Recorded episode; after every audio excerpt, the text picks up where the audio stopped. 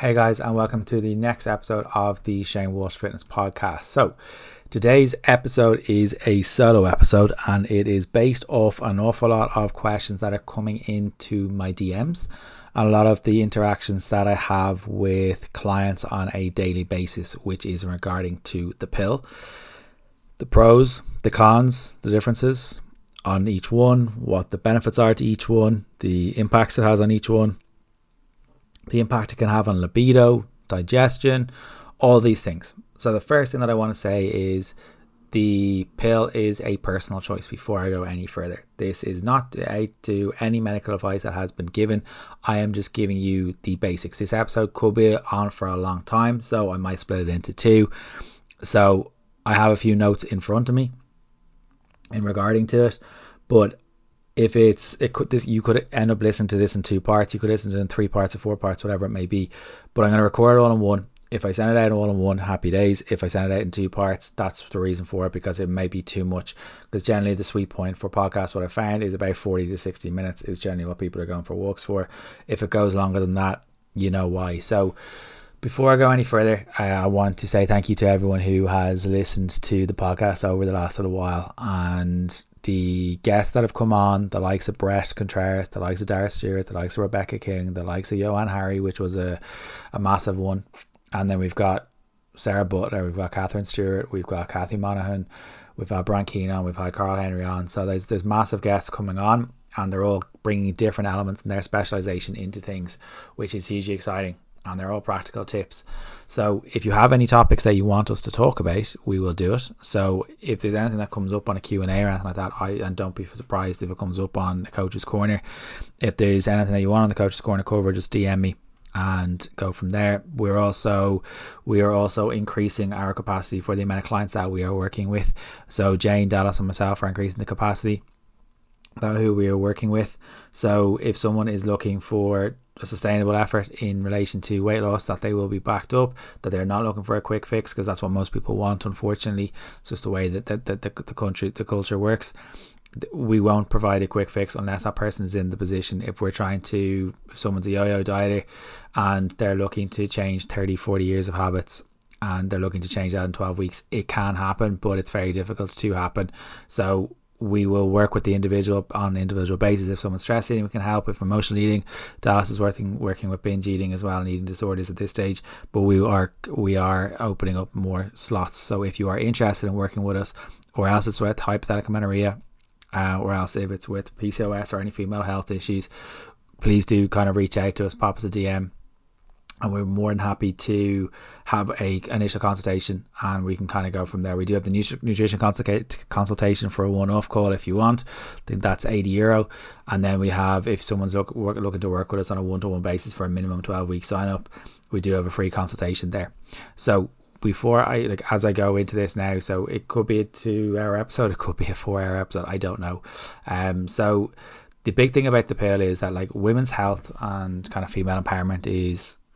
Is it's amazing to see that it's at an all-time high, and long may it continue. So many more women are taking control of their bodies and understanding how their bodies work for them. So one of the biggest topics right now is whether women should take the pill or should stop it completely. So women have faced a long history of discrimination when it comes to birth control. Up until the mid twentieth century, women were largely expected to stay at home and produce children whilst their husbands were out at work. And that dynamic has completely changed now. They had little control over when they became pregnant, or even when their own, to, even to own their own bodies. So something needed to change. So after being created in the late nineteen forties in Mexico City by Doctor Carl Djerassi, it took a while for the other governments like those in the U K and Ireland to actually take notice. So the pill was first introduced in the U K in the early nineteen sixties, and after clinical trials in London, Birmingham and Slough. Around this time, the U K Health Minister Enoch Powell announced that married women who wish to use oral contraceptives will be able to access it through the N H S, which is a health system over in the U K. So at first, contraception advice was only given to older married women who no longer wanted to have children, or those whose health would be at serious risk during pregnancy. So in nineteen sixty-seven, I think it was, the N H S the N H S Planning Act was passed, which recognised that unwanted children in low-income households caused a serious financial strain for those families. And as a result, the oral contraceptive pill became more widely available on the N H S and the F P A, which is the Family Planning Association, and they were able to provide the use of it in their clinics. In Ireland, uh, a highly controversial vote on twentieth of February nineteen eighty-five, the Irish government defied the powerful Catholic Church and approved the sale of contraceptives. So up until nineteen seventy-nine, Irish law uh, prohibited the importation and sales of contraceptives. As you can see, it hasn't been really that long since the bans were lifted, and it is only now that more and more important information on the empowerment of women has been published and publicised, which is huge. These have been massive radical movements for women, and just it, it, it can't stop. So the type of birth control you use is a personal decision. There are many options to choose from. If you're a sexually active female, you may consider birth control pills or get your partner to use condoms. So birth control pills are, are called oral contraceptives or medication. You may take them by the mouth to prevent pregnancy. They're an effective method of birth control. Knowing how the various types of the actual birth control cannot be downplayed, and you need to know which one suits you and which one is benefit, beneficial for you. It is also important to communicate with your partner if you feel comfortable to do so with that family decision. You ultimately have the final say, as it's your body, and please don't forget that.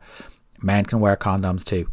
So please note, you will not ovulate if you are on the pill, and this may prevent pregnancy but can come with other caveats, including bone density later in life, or lack of bone density later in life. It is important to know what you're putting into your body and be aware of what each pill or contraception does and the impact it has on your body. These are not real hormones, so it will not be better than your own hormones. They are not as good as a real thing for your body. So what we're going to talk about now is the actual different types of birth control. So the first one I'm going to talk about is the combination pill. So the combination pills contain synthetic or man-made forms of the hormones estrogen, and the synthetic version is estradiol, and progestin, which is the synthetic version of progesterone. It's important to note that progestin isn't the same as your hormone's progesterone, which is your calming hormone. I compare this to putting unleaded petrol into a diesel car. Progesterone is the naturally occurring hormone in the body, which originates from the ovaries and has various duties in the reproduction and menstrual cycles. Progestin is a synthetic, lab-created hormone that is meant to mimic progesterone and act as it does in the body. The main difference between the two is that progesterone is naturally occurring, and while progestin is similar, it is not identical. So most pills in each cycle are active, which means they contain hormones. The remaining pills are inactive, which means they don't contain hormones. So there are several types of combination pills. There's monophasic, and these are used in one-month cycles, and each active pill gives you the same dose of hormone. During the last week of the cycle, you take inactive pills and you have your period. There's multiphasic pills. These are used in one-month cycles and provide different levels of hormones during the cycle. During the last week of the cycle, you take inactive pills and have your period. And then there's the extended cycle pills, and these are typically used in thirteen-week cycles. So you take active pills for twelve weeks, and during the last week of the cycle, you take inactive pills and have your period. As a result, you have your period only three to four times per year. So examples of brand names of combination pills include the likes of Bayaz, Levora, Yasmin, Brenda, and Yaz.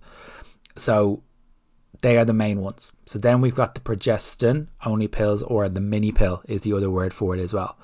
So progestin only pills contain progestin without estrogen. So estrogen is your female hormone. Think of it like your hormone that makes you feel like Beyonce. It is your hormone that peaks at ovulation that allows you to ovulate. This type of pill is also called the mini pill, and progestin only pills may be a good choice for women who can't take who can't take estrogen for health or other reasons. With these progestin-only pills, all pills in cycle are active. There are no inactive pills, so you may or may not have a period while taking progestin-only pills. So examples of these are called Camilla, Erin, Heather, NorQD. So there's, there's a few of them there as well. So the next one is the vaginal ring, or the NuvaRing. So the vaginal ring is a small, soft plastic ring that you place inside your vagina. It releases a continuous dose of the hormones estrogen and progestin into your bloodstream, which prevents the release of the egg each month. It also thickens the cervical mucus, which makes it more difficult for sperm to move through the actual cervix, and thins the lining of the womb, so a fertilized egg is less likely to implant itself. You can start using the vaginal ring at any time during your menstrual cycle if you're not pregnant. The standard way to use the ring is you leave it in for twenty-one days, then remove it and have a seven day ring-free break. You're protected against pregnancy during the ring-free break, after the seven-day break, then you need to put a new ring in for another twenty-one days. You can also choose to have a shorter ring-free break or not to have a break at all. You'll be protected against pregnancy straight away if you insert the first five days of your period, the first five days of your menstrual cycle. That's what they, that's what the first five days are. So talk to a G P or a nurse about whether you need additional contraception if you have a very short cycle or an irregular cycle. There's a reason generally if you have a very short cycle, something isn't firing or there's stress or whatever it may be, and in a regular cycle, there's generally a feedback going on that you need to get that addressed to. Some evidence has shown that the NuvaRing comes with a higher risk of blood clots uh, because the ethinyl estradiol goes directly into the blood without first passing through your liver. This should be discussed in detail with your doctor when discussing your options. So the next option that we have is the contraceptive patch. And this is a small sticky patch that releases similar hormones to that of the combined, combined pill. So in the, in the U K and Ireland, the patch's name is Evra. So when used correctly, the patch is more than ninety-nine percent effective at preventing pregnancy. Each patch lasts for one week. You change the patch every week for three weeks, then have a week off without a patch. If you have a heavier painful periods, the patch can help, but you need to talk to your doctor on this. The patch releases a daily dose of hormones through the skin into the bloodstream to prevent pregnancy. It contains the same hormones as the combined pill, estradiol and progestin, and it works in the same way by preventing the release of an egg each month, which is called ovulation. It is important to note that the patch can raise your blood pressure, and some women can get temporary side effects such as headaches. Some women develop a blood clot, and it may not be suitable for women who smoke, are over thirty-five, or who weigh over roughly around ninety kilograms or fourteen stone. But it is important to know that the patch does not protect against S T Is or sexually transmitted infections, so you may need to use condoms as well. A very small number of the people using the patch may develop a blood clot in a vein or an artery. Don't use the patch if you've had a clot before, so you would have to talk to your doctor about this option. So the next option that we have is the contraceptive implant. So the contraceptive implant, or Nexplanon, is a small flexible rod, plastic rod that's placed under the skin in your upper arm by a doctor or a nurse. It releases the hormone progestin into your bloodstream to prevent pregnancy and lasts for three years. They contain either the progestin, levonorgestrel, or ethanogestrel. It also thickens the cervical mucus, which makes it more difficult for sperm to move through the cervix and thins the lining of the womb, so a fertilized egg is less likely to implant itself. It can be useful for women who can't use contraception that contains estrogen.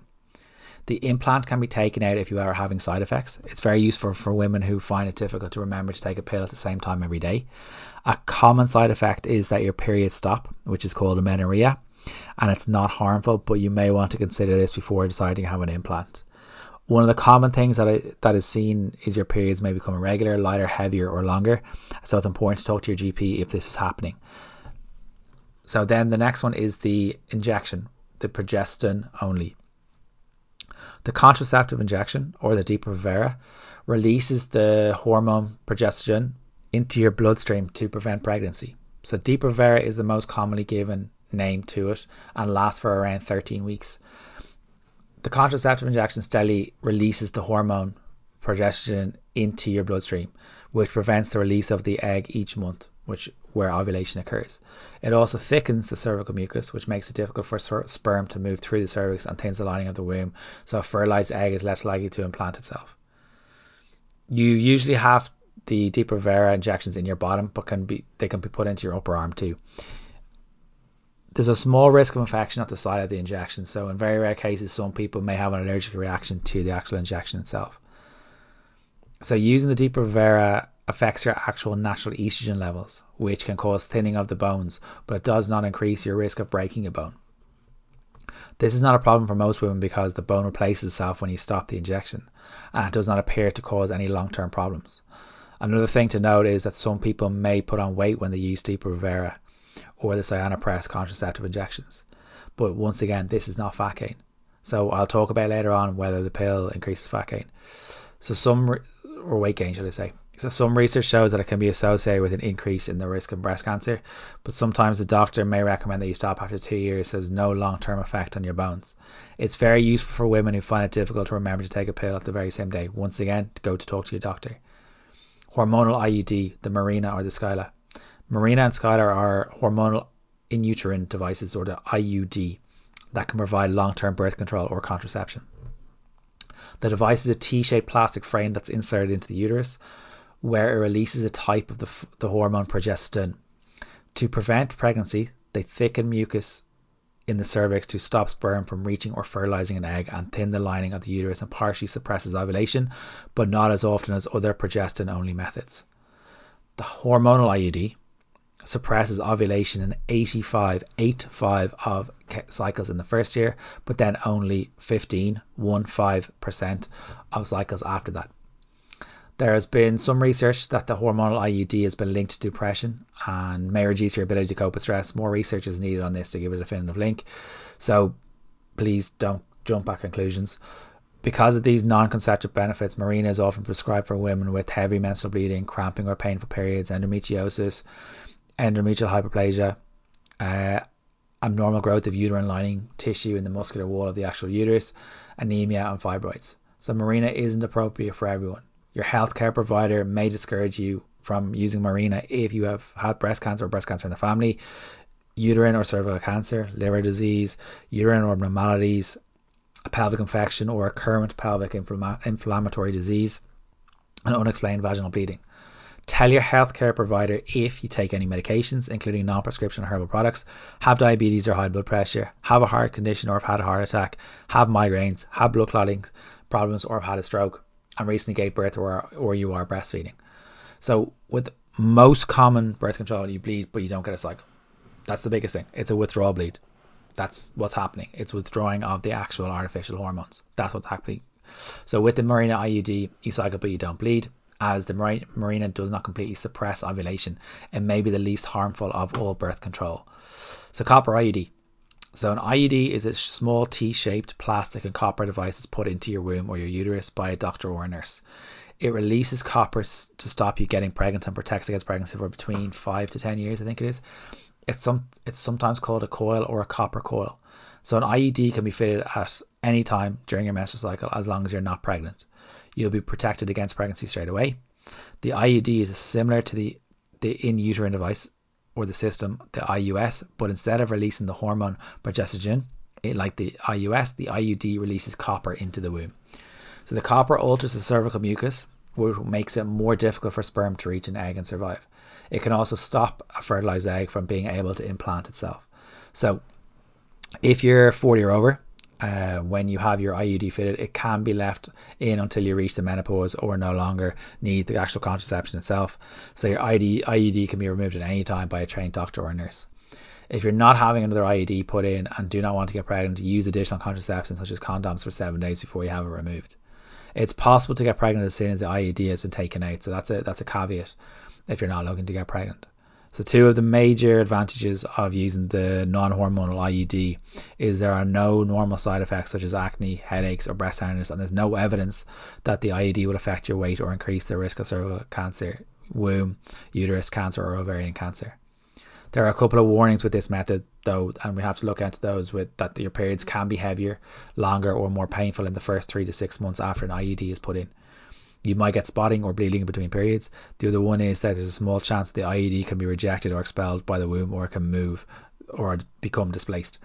So if you're suffering from bloating, it is a normal side effect. But if it is occurring six months after insertion, it could do no harm in talking to your doctor to see if everything is okay and it hasn't been displaced. If this happens, it's usually soon after it's been fitted. You'll be taught how to check that your I U D is in place. And then the last one is... or. One of the last ones, I think, is condom. So the condoms are the only type of contraception that can both prevent pregnancy and against S T Is or sexually transmitted diseases or infections. When used correctly every time you have sex, male condoms are about ninety-eight percent effective. So if you think of the episode in Friends where Joey hears about this, he freaks out. So it's, yeah, ninety-eight percent effective. So condoms are a barrier method of contraception. They are made of a very thin latex, latex rubber. Um, and are designed to prevent pregnancy by stopping sperm from meeting an egg. So one of the main advantages of a condom is when it is used correctly and consistently is that they are a reliable method of preventing pregnancy and protecting both partners from S T Is, including chlamydia, gonorrhea and H I V.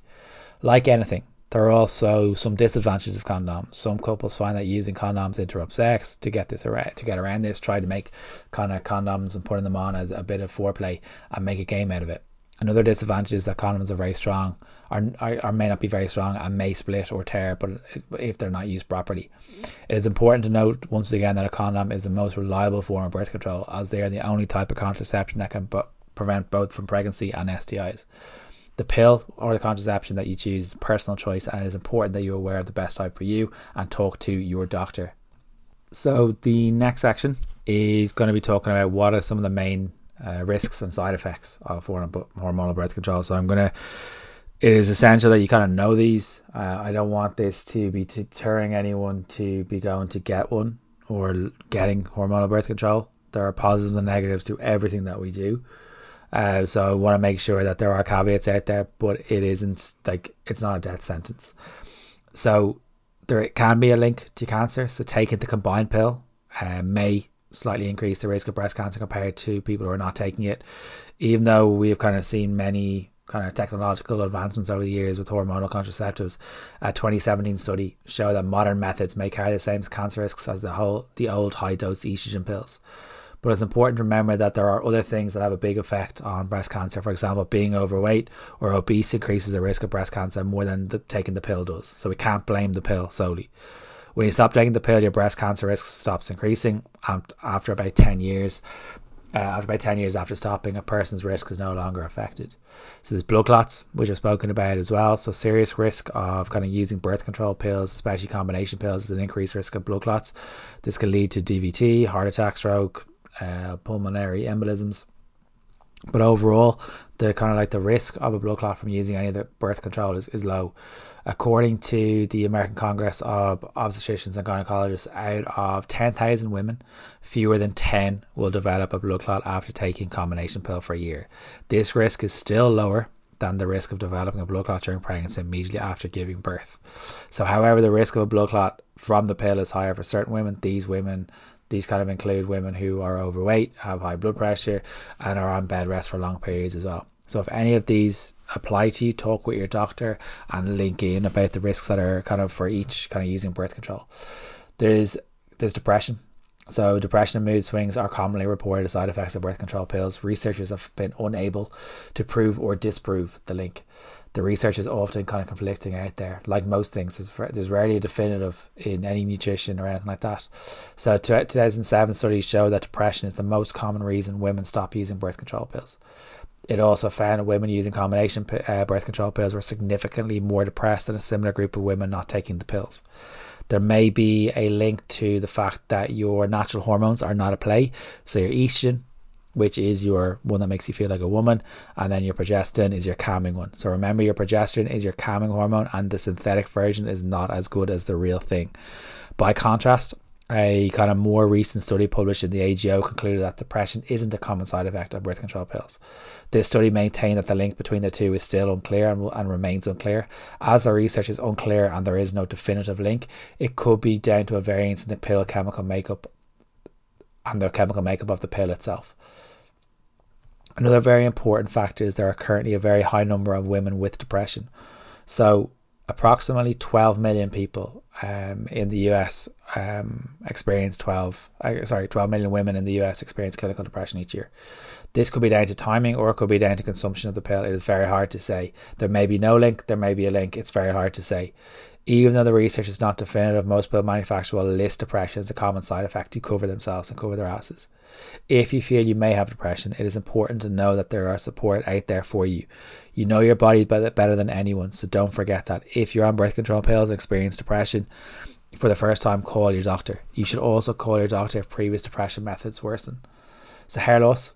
So birth control pills can cause hair loss in women who are especially sensitive to the hormones in the pill, or who, or who have a family history of hormone-related hair loss.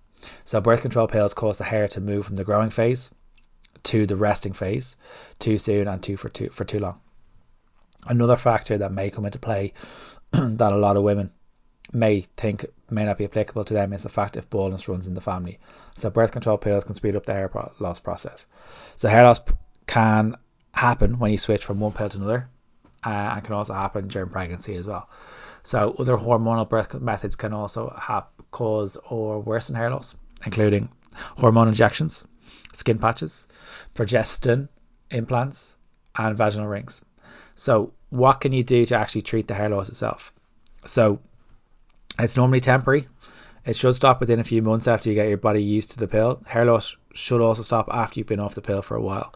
So if the hair loss hasn't stopped and you don't see regrowth, you need to talk to your doctor. There has been some evidence with minoxidil at about two percent strength, but it's, it's best to check in with your doctor on this before you try anything. So do not try minoxidil without talking to your doctor. So please do mention that treatment when talking to your doctor if you if this is you. As you consider birth control methods, think about your family history and if there is the the the, the, ge- the genetic predisposition to baldness. Um, if hair loss runs in your family, look for pills that contain more estrogen than progesterone. So because these pills can have other side effects, talk about the risks and the benefits with your doctor. Okay, so then we've got post-pill acne. So for women, birth control can be an option for treating acne because it regulates hormones that cause breakouts. So birth control use and acne breakouts are linked, but in most cases it's for positive reasons. One of the main reasons for of acne is the presence of male hormones, particularly androgens, and androgens are found in both men and women. So if you're listening to this and you've got P C O S, excess androgen may be one of the symptoms that you may be uh, currently have. So if you've suffered with acne before going on the pill, you may see it reappear after. This is due to it not getting to the root cause of why the acne occurred in the first place. So if you had acne when you were younger, then it's likely you were prescribed the, the combined oral contraceptive, as this can be effective for managing acne around the time of your period. The progestin only pill or contraceptive implant, on the other hand, can kind of sometimes make skin worse. So quitting the pill could actually make your skin better long term. The reason that the combined pill is prescribed to manage acne is because taking both estrogen and progesterone, sorry, progesterone lowers the number of androgens in your actual body. So androgens are a group of hormones which contain testosterone, which is the male hormone, and these hormones stimulate the skin to produce sebum. So a woman's ovaries and adrenal glands can normally produce a low level of androgens, but if you naturally have higher levels of androgens, then the pill suppresses them. So as we've already established, quitting the pill doesn't cause acne. It just removes the treatment that was controlling the problem. So when you stop taking the pill, your ovaries will try to return to normal hormone levels, which can lead to an androgen rebound, meaning the acne may reappear. This means that the oil glands in your skin start producing more oil or sebum, which triggers acne. This sebum is often heavier than which was produced when you were on the pill. This sebum then gets stuck in the pores and blocks them, causing blackheads behind which bacteria grows, leading to more severe forms of pimples such as cysts and pustules. There are other reasons why your skin flares up after quitting the pill also. Firstly, it's well documented that the pill depletes many of the nutrients that your skin needs to stay healthy, and also depletes the nutrients and blocks the nutrients going in through food. So when you quit the pill, your zinc levels will be depleted, which also contributes to acne and breakouts. This is because zinc helps to regulate testosterone, the male hormone, and it kills the bacteria on the skin that causes acne. It reduces keratin uh, production that causes pores, or blocks pores, should I say. So less zinc equals more breakouts. Secondly, you might kind of experience um, breakouts because taking the pill consistently also affects your gut flora, which I spoke about a second ago, which can also could cause inflammation in your skin as well. So you'll need to take care of yourself inside and out to manage your post-pill acne. So how long does kind of post-pill acne kind of uh, last for? Uh, it's hard to say. Uh, it really varies from person to person, but most pill acne typically peaks between around three to six months after ditching the birth control pill and can take months to treat. It won't go away on its own, so treating your post-pill acne will require sticking to a consistent skincare routine for for months. Um, but talk to your doctor, talk to a dermatologist, uh, and seek the support that you actually do need. So what can you actually do? So some treatments that may include or may help. Um, some say dairy, but there's currently no link between dairy and acne. It's normally a danger in the dose. Um, look at digestive issues like I B S, look into the possibility of histamine intolerance, look into zinc, look into skincare routine, look into stress, stress, uh, berberine. So please note that berberine is not safe for long-term use and should be taken for no longer than eight weeks. So if you have gut issues, please be mindful that this can aggravate the problems. And then there's also D I M. So although post-pill acne can be difficult to manage and can really knock your confidence. I suffered from acne as a teenager, so I know how debilitating it can feel and be. I still have scars on my cheeks from it. Uh, there are lots of things that you can do to manage it. Remember, the pill is only masking the symptoms, so it will not be the long-term answer. if you are still struggling with acne, making an appointment with your, your doctor or dermatologist could be the next move for you. So then there's also a thing called post-pill P M S. So as it says in the tin, so when you stop the pill, you may find that you get a new syndrome that you may not have had before, and it come back with a vengeance, and that is called P M S. So the reason for this is due to having cycles for the first time in a very long time, or ever. The cycles that you were having before were pill cycles and were due to synthetic hormones being pumped into the body, the progestin and the estradiol, which I spoke about earlier. So while the cycle post-pill cycles are your naturally occurring hormones, and it can take time to uh, apart for this natural up and down to kind of regulate and stuff. The question that may come into your mind is if this if this is like what life is, or if I can do without P M S, why do I need to have a real period? The answer is that your real hormones are better for your health. So check out kind of like other episodes I've done on P M S, and there's an amazing book. Lara Bryden's book is incredible on that as well. There's post-pill amenorrhea, and then there's post-pill P C O S. So if you have come off the pill and you don't, you haven't got your cycle back yet, you need to ask the important question: what was your cycle like before? So if you don't have a cycle for or a period for several months, you may have known what's known as kind of post-pill amenorrhea. The pill prevents your body from making hormones involved in ovulation and menstruation. So when you stop taking the pill, it can take some time for your body to start producing these hormones again. So if your cycle was irregular before, then there is, was an issue then, and the pill is simply ma- masking the issue. You may get to the root cause of what was happening if you want, for your body to work for you, but think of a band-aid over a broken leg, and that's what comes to mind for me. If your cycle was regular before now, uh, they're, they are irregular, and after coming off the pill, then you have post-pill P C O S or post-pill amenorrhea. So please check out the, please listen to the post, the, the kind of like the P C O S episodes I've done with M J, or the episodes I've done, solo episodes, or the ones that we've done with Dallas as well.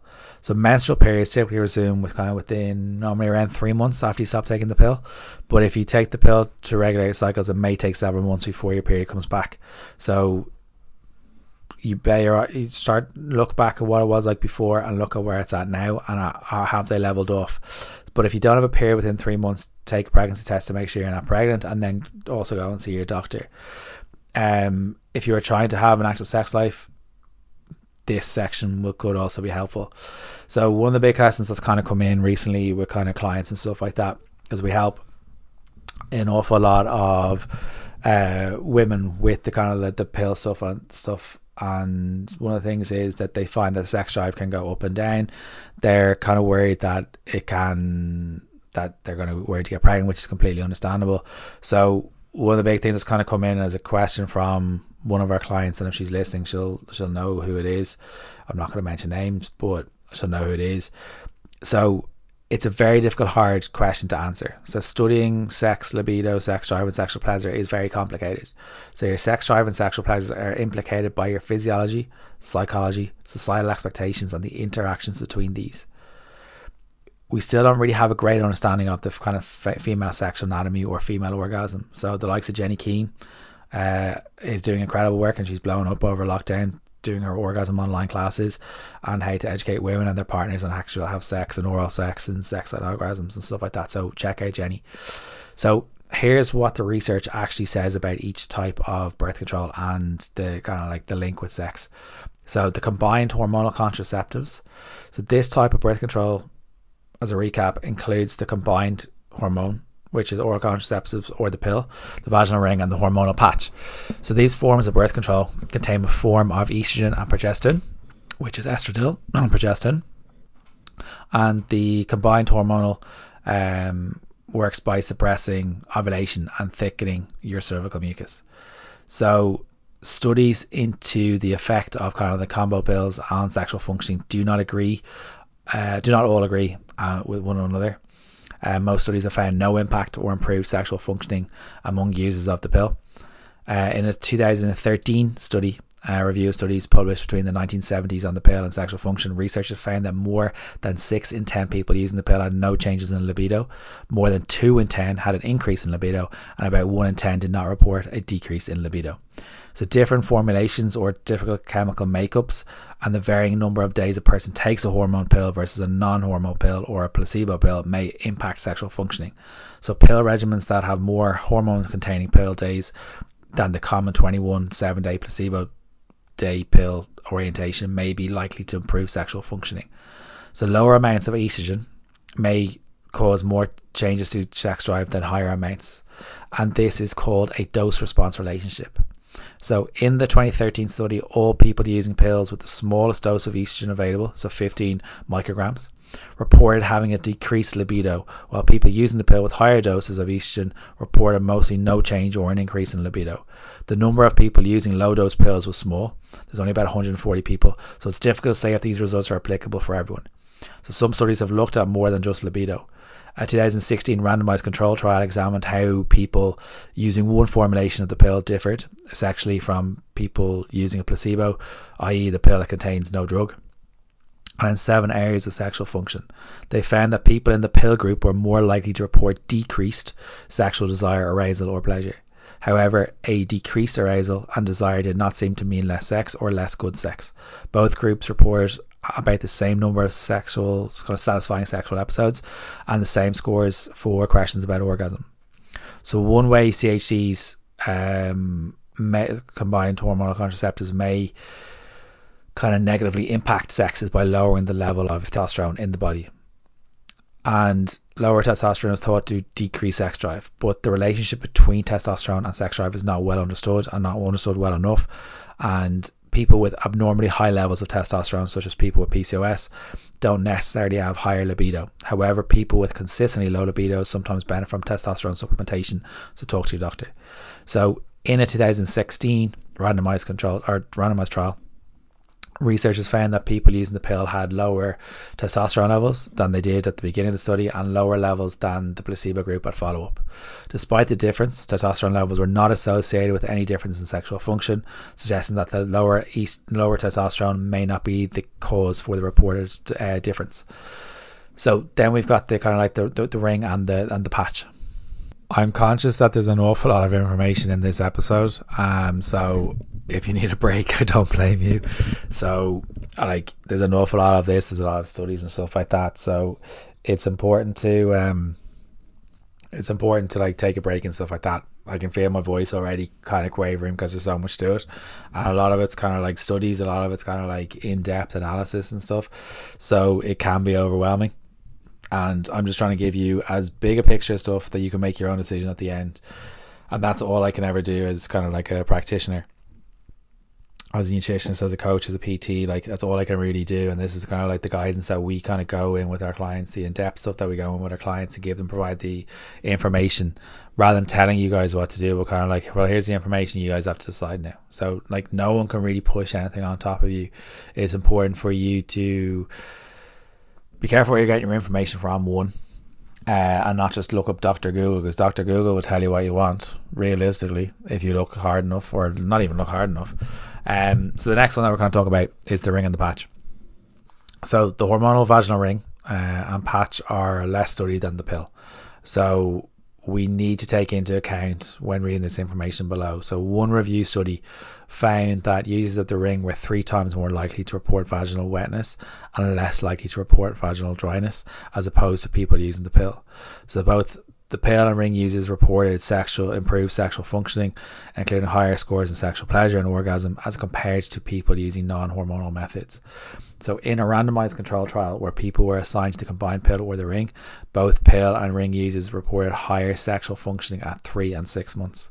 So certain types of uh, C H Cs or combined hormonal uh, controls, extended use. Uh, packs that have uh, twenty-day hormonal, twenty-day, twenty-four-day hormone pills, uh, and continuous packs. Packs that have uh, people using hormone-containing pills for a few months can also reduce the frequency of the menstrual migraines and negative premenstrual symptoms, which may improve a person's mood and overall sex life. So then we look at the the next one, which is the progestin-only contraceptives, so the pill or the mini pill. So progestin-only pills are pills that contain progestin, so they don't contain any estrogen or estradiol, uh, or contain any estrogen. They work primarily by thickening cervical mucus. There are very few studies that have looked into sexual functioning of, uh, among kind of progestin-only users, so that has to be taken into account with the research as well. So it needs more research. In a study um, that I found where participants used combined pills, progestin-only pills and the vaginal ring for three months each, people reported higher sexual interest during the three months that they used the vaginal ring as compared to either pill type. So researchers have, have found that the types of birth control affected participants' testosterone levels. Um, this relationship was modified by genetics, specifically the sensitivity of androgen receptors or the proteins on cells that read androgens in each participant's uh, kind of like uh, testosterone as a type of androgen. So interestingly, a study that included participants from Scotland and Philippines, the progestin-only pill had no impact on sexual interest or activity at four months in comparison to a placebo. So interestingly, the combined pill had a negative impact on sex for participants from Scotland, but not for the participants from the Philippines, suggesting that physiology and or socio-cultural experiences may impact on uh, kind of social uh, acceptability, which is uh, which is interesting.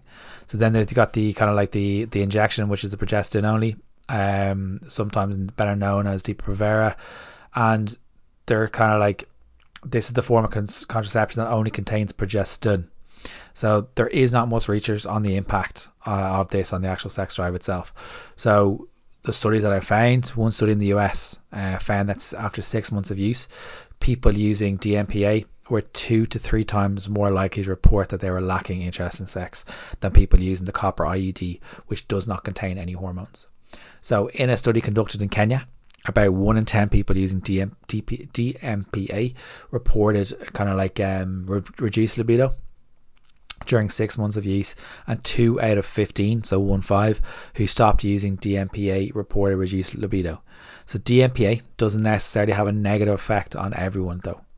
In the, in the kind of the Kenya study that I spoke about, there was no average change in sexual interest or arousal, and the average scores for enjoyment uh, and orgasm increased. So another study among kind of adolescents between the age of around fourteen to seventeen found no difference um, in reported sexual interest between users of D M P A uh, or users of combined pills and people who didn't use hormonal uh, kind of birth control methods itself. So a hormone, a kind of a study um, among adults received similar conclusions as well. So one benefit of the shot that might improve a person's sex life is that it doesn't require taking a pill every day or using a condom to prevent pregnancy. So someone only needs to worry about birth control every kind of eight to twelve weeks. The shot can also reduce menstrual bleeding and migraines, which may also increase the number of uh, days a person wants to actually have sex. So there are benefits, there are negatives. So then we've got the implant, which is the contraceptive implant. Uh, Implanon is a device, uh, like that's one of the examples of it, and it's a device that contains only progestin. So less than, I think it's one in twenty uh, people using the implant report or decrease in libido, though estimates, kind of estimates and estimations kind of vary depending where you go. And this is a very small sample of people, so more research is, is definitely needed. In one study, users of the implant were more likely to report that they lacked interest in sex as compared to the users of the copper I U D. Despite this, few people can discontinue using the, the implant due to lost libido. So one study reported uh, improved sexual functioning um, and improved sexual satisfaction after three to six months um, with the implant. So this suggests that the implant may negatively impact a small number of users' sex lives, but for the majority, it either improves or does not change their actual sex life itself. So the implant may improve someone's sex life by reducing the stress of worrying about unintended pregnancies, and that could be a, a big worry and a big angst for someone. So then we've got the hormonal and copper I U Ds. So two types of I U Ds, I U Ds, the hormonal and the copper. Hormonal is kind of like the Mirena, uh, is the, the, is the main one, and then in general, the hormonal and copper I U Ds users kind of report that their method of birth control has no impact on or improves their sexual satisfaction. So one f- study found that nine out of ten people, so ninety percent, ninety percent, using either type of I U D had no change in libido, and three out of ten, so thirty percent, thirty, reported increased sexual spontaneity. The kind of like the hormonal I U D has also been associated with more sexual desire, decreased sexual pain and lower levels of sexual dysfunction compared to function before using the I U D or compared with people not using contraception. So like the implant and the shot, I U Ds are a great choice for people who don't want to think about their, their birth control every day. I U Ds are also one of the main effective forms of birth control. Although hormonal I U D users may initially experience prolonged or abnormal bleeding, the hormonal I U D tends to decrease uh, menstrual bleeding and menstrual pain after a few months of use, which may improve a person's sexual experience. So what to do if you think your birth control is kind of negatively affecting your sex life? So choosing a birth control um, isn't a lifelong commitment. Even if you decide to use the implant or an I U D, you can always have them removed before they expire.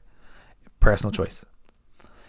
If you're otherwise happy with your method, you may want to consider uh, if things are going on in your life, such as stress or relationship with your partner, and maybe causing a change in sexual function as opposed to your birth control.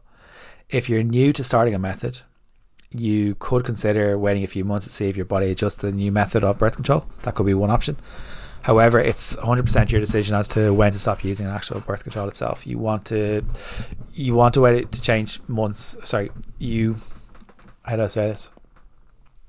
You don't want to kind of have to wait to change months if you don't want to, um, or don't have to wait months to change if you don't really want to. So whether you're using birth control or not, you can apps like you can use apps like Natural Cycles, Clue, Kandara, or even a pen and paper to track both your sexual frequency and sex drive on top of when your cycle is, if you're having a natural cycle or whatever it may be.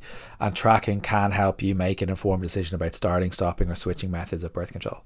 So, like, if you're going on, off, on, off, on, off, it may not be the mess, the best thing for your body. You, your hormones are going to go left, right, and center. You're going to feel mood go left, right, and center.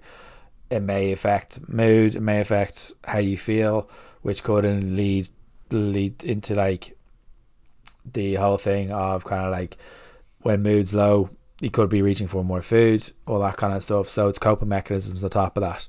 So it's it's it, you need to understand how your actual body works for you on that side of things. Um, so like one of kind of the, the big things that kind of comes in with the with the pill is some of the, con- the frequently asked questions, and I'll, I'll put these in as well. Um, like, please stick with me. I know I'm conscious it's over forty-five minutes episode already. Um, like this is one of these episodes I've been meaning to do for ages, and like Dallas and Jane and I had booked in time to do it. Um, but something else took priority with some stuff that's kind of coming up in the next little while. Uh, so I had to take the initiative and book it for myself. So some of the questions that kind of ma- come in are, do you get a real period on the contraceptive pill? So the answer is no. The bleeding when you get on your pill is not the same as the menstrual period. Your period on the pill is technically called a withdrawal bleed, which refers to withdrawal of hormones on your pill and in your body. The drop in hormone levels causes the actual lining of your uterus, the endometrium, to shed. This bleeding may be slightly different than the period you have had before taking the pill. It also may change over time when taking the pill. Next question.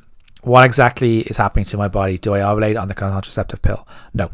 So if you're taking the pill consistently and correctly, you shouldn't ovulate. That's what's meant to stop ovulation. Nope. This is the primary way the pill prevents pregnancy. In a in a usual no cycle, no pill cycle, should I say, uh, the body's natural reproductive hormones fluctuate up and down.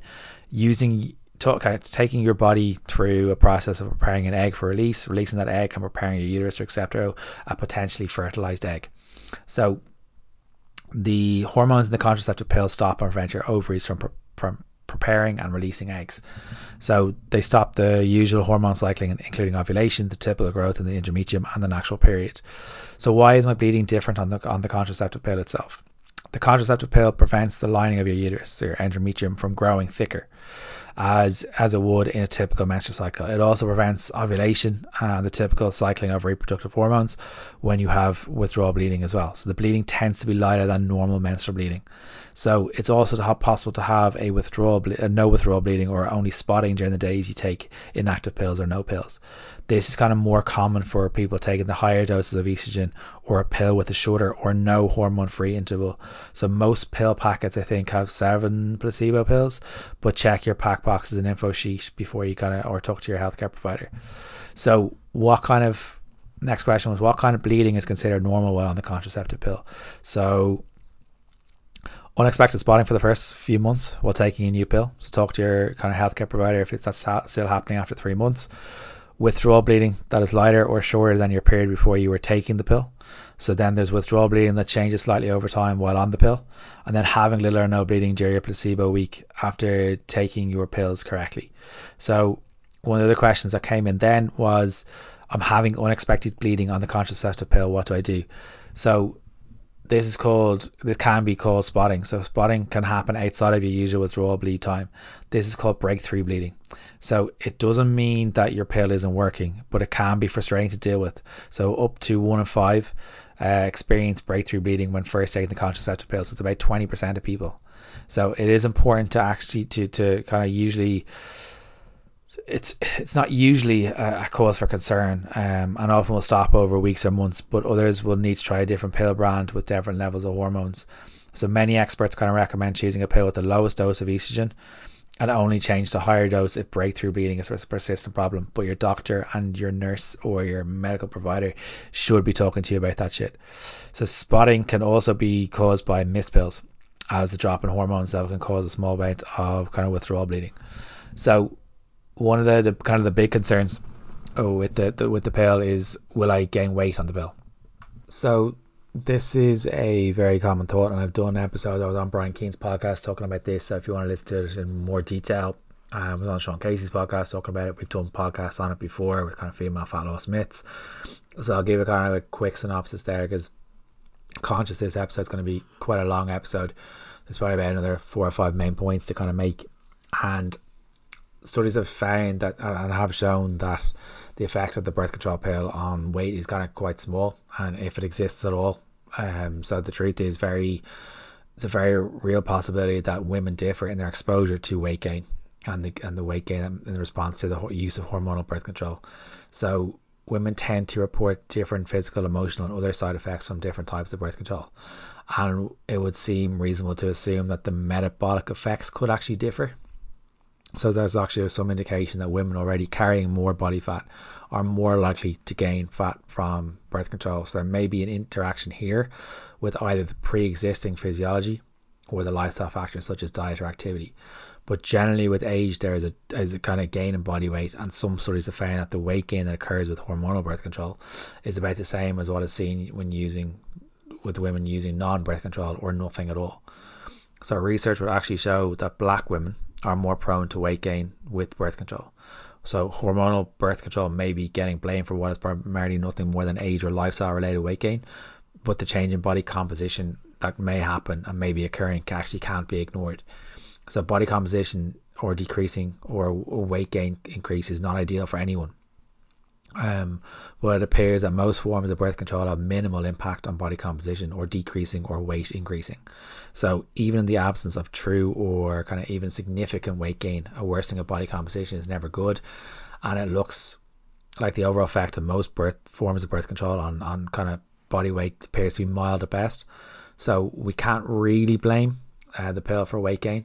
So if you're looking for more information on this kind of, and you're a P T or you want to, uh, it's quite in depth. You kind of go in, kind of look at Lyle MacDonald's work, in particular the Women's Book Volume One, um, and or else you go on to Doctor Stacey Sims. Uh, Doctor Stacey Sims is on the podcast, um, and it, it could be something to look into. So another question that kind of comes in is, if you plan to have a baby, how soon after stopping birth control pills can you actually conceive? So usually ovulation begins kind of again a few weeks after stopping birth controls. Um, so as soon as you ovulate again, you can get pregnant. And if this happens during your first cycle off the pill, you may not have had a period at all. So take a pregnancy test if you had unprotected sex and your period hasn't returned. Is there an advantage to waiting a few months after stopping the pill before trying to conceive? It's a good question. Um, so conceiving immediately after stopping the pill does not increase um, your risk of miscarriage or harm to the fetus. The hormones in birth control pills don't remain in your system. So usually periods start again a few weeks after stopping the pill.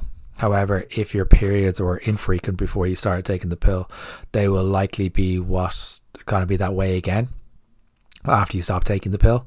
So maybe a couple of months before you reg- return to regular ovulation cycles. So after stopping the pill, you're and if you're ready, if you're not ready to conceive, consider kind of using a, a form of backup uh, or a backup form of birth control or condom. So what happens if I take birth control pills while pregnant? Uh, I wouldn't worry uh, if you kept taking your birth control pill because you didn't know you were pregnant, uh, despite kind of like years of kind of accidental, despite years of this accident happening. There's kind of very little evidence that exposure to the hormones in, in kind of the birth controls causes actually birth defects. Once you learn that you're pregnant, stop taking the birth control pill. So check in with your doctor if you have any worries, and they'll be able to talk you through um, anything on that side of things. Um, the next question that kind of came in was, can I use several birth control pills at once for emergency contraception? So It's possible to use standard estrogen, or sorry, estrogen um, and progestin birth control pills for emergency contraception, but you need to check with your doctor for the proper dose and timing of the actual pills itself. So certain types of pills are specifically designed to keep you from becoming pregnant if you've had unprotected sex. These medications are sometimes referred to as the morning after pill. So morning after pills contain um, either levonorgestrel, Uh, so Plan B one step, E-Contra one step, or others, um, or else there's like Ella, or uh, that's the, the kind of other ones there as well. So levonorgestrel pills are available over the counter to anyone. Levonorgestrel pills are, work best when used um, as soon as possible and within three days after unprotected sex. Um, and then the, the the other one um, that is kind of like a non-hormonal medication is available only by prescription, uh, and this medication is taken as a single dose with fi- within five days after unprotected sex. So then there's the the kind of the copper I U D, the uh, the copper in uterine device, uh, or an I U D uh, containing fifty-two milligrams of levonorgestrel may also be used for emergency contraception. Ideally, these kind of like I U Ds should be placed by your doctor within five days of kind of unprotected sex, but you need to talk to your doctor about those. So how much do you weigh reduce the effectiveness of emergency birth control pills? So once again, talk to your doctor, talk to your specialist. But if you're kind of considered obese with the kind of uh, B M I, even though it's like an outdated method uh, of thirty or more, emergency contraception may not be uh, may not be as effective, especially if, if you use kind of levonorgestrel. So you could still become pregnant after using uh, levonorgestrel for emergency contraception. B M I is not as much of a concern uh, when using the other method which I spoke about. So use of an I U D for emergency uh, birth control pill is not affected by weight gain or body weight. Uh, should I say body weight? So these lists of questions are going to come in from our clients on a daily on a day to day basis. That's the level of stuff that we go in with our clients. So I've taken birth control pills for years and want to stop. Can I stop at any time, or should I finish my current pill packet? In terms of your overall health, it makes a little difference when you stop taking the pill. When you finally do stop taking your pill, you can expect some bleeding, which may change the rhythm of your actual cycle, but you can stop at any time, but talk to your doctor if you have any concerns. Can you get pregnant when during the week of the inactive pills? So taking the inactive pill doesn't put you at a higher risk of unintended pregnancy, but if you're taking birth control pills exactly as directed, they're about ninety-nine percent effective of preventing pregnancy. So, but if you miss a pill or several pills during a cycle, you might be at a higher risk of unintended pregnancy during that cycle. So to be safe, use a backup form of contraception such as a condom, especially if you miss several pills during a cycle, but talk to your doctor. So how do birth control pills affect cancer risk? So kind of alluded to this already. Um, but most data show that kind of birth control pills don't increase your overall risk of cancer. Some say they do, some they don't, but the overall risk generally seems to be that they don't. So scientific research actually, evidence suggests that birth control pills, for using them for longer periods of time, increases your risk, uh, such as cervical cancer, but the risk declines after stop using them. Uh, so regarding the risk of kind of breast cancer, the, re- the kind of the results are mixed. Some studies show a link between birth control uh, use and a slight increase in breast cancer, but the risk it seems to be quite low. Uh, other studies have shown no significant increase in breast cancer risk, and risk appears to decrease over time after discontinuing birth control pills. So if you have a family history of breast cancer, um, birth control does not really appear but to appear to increase the risk, but you need to talk to your doctor on that. The birth control pill may decrease your risk of other types of cancer, including ovarian cancer, endometrial cancer, colon cancer, and this benefit may persist uh, for years after the pill. Um, one of the interesting ones that kind of has come in over the kind of time of coaching is, do birth control pills affect cholesterol levels? Um, and I remember getting this question. I was like, birth control pills can kind of like can can affect your cholesterol levels, and there's cholesterol in all foods. Whether you want to believe it or not, there's cholesterol in all foods. Uh, so how much of an, an effect depends on the type of pill you're taking and what concentration of estrogen or progestin it contains. So birth control pills with more estrogen can have a slightly beneficial overall effect on your cholesterol levels. So in general, though, the changes aren't significant and don't affect your overall health. So that's a big thing. So do birth control pills affect blood pressure? So birth control pills may slightly increase your blood pressure. So if you take birth control pills, have your blood pressure checked regularly, if you already have blood blood pressure, talk with your doctor whether you should take uh, whether you could, any form or what form you should kind of look at. So, can antibiotics decrease the effectiveness of birth control pills? So, antibiotics do not interfere with the effectiveness of birth control pills, but you need to talk to your doctor, except in the case of one antibiotic, um, so which is uh, rifampin. Uh, this doesn't decrease the effectiveness of birth control pills in preventing ovulation, but this antibiotic isn't widely used today. So, in conclusion to all this kind of stuff that I spoke about, is kind of like it, freedom is off the pill. So the pill is such a personal personal choice, and you need to remember that. When you come off the pill, it will allow you to understand your body like you've never understood before. It allows you to become in tune with your body. It allows you to understand your body. It allows you to like appreciate that a little bit more. Um, I'm neither for it or against it. I'm pro-choice. It serves a purpose, managing heavy flow, et cetera, managing endometriosis, to name a few. But if your goal is overall health long term, it may be an option to link in with your doctor and have a chat through your options alongside your partner or your family. So as you can see from like the, a lot of the stuff that we're talking about, it, like there, there are shown links to depression, hair loss, nutrient deficiencies, gut health, impact on sex drive. So go back and listen to that. I've answered loads of common questions that we get on a daily basis and weekly basis on check-ins. Um, the non-hormonal birth control option, like the non-hormonal I U D, seems to be the best one, but your doctor will tell you what's going on. Don't forget, lads can wear a condom too. It takes two to tango. Um, birth control pill can cause high blood pressure and nutrient deficiency, um, and some reduced thyroid function. So check in with your doctor. Reduction in bone health, which is a big one, um, and issues with digestion and gut health. There are many benefits coming off the pill, uh, one being your actual regular cycle, uh, but there can also be negatives of that: postpartum acne, P M S, and amenorrhea. So if you've got the likes of P C O S and or amenorrhea, Uh, you need to like go and kind of get to the actual nitty gritty of what's actually going on. Uh, we've got uh, Catherine Stewart, Edible Evidence, coming on um, to talk about H A or hypothalamic amenorrhea and how, what the situation there is. If you want to listen to one of the clients' interviews with Una, she spoke about her journey and why it wasn't the answer for her. So there's a lot. I know there's so much in that episode, but what I want you to do is I want you to listen back to it. I want you to take notes. I want you to share it with your friends. I want you to share it on your socials. If I don't see more shares of this podcast, particularly that episode, I will go nuts. That episode is literally the go-to. There's an episode with Ashing O'Kelly with this as well on the pill. The amount of information you have on there should guide you. Link in with your doctor and your medical professional alongside it. If your coach doesn't understand what's going on, you need to link in with someone that does. If your P T hasn't taken in control of or told you take it into affect your cycle, get a new one. If you're going through perimenopause and menopause and stuff like that, I'll do an, a separate episode on that as well. But there are episodes of that as well out there already. The likes of Philippa Kay, um, the likes of the. I did. I think I did a perimenopause uh, chat with Dallas on one of the Coaches Corners. There's a few episodes out there on perimenopause and menopause already. So, guys, this is the episode that I want you to listen to. I want you to learn from the most. Share it, share it, share it. Tag, tag, tag. If you've enjoyed it, please message me.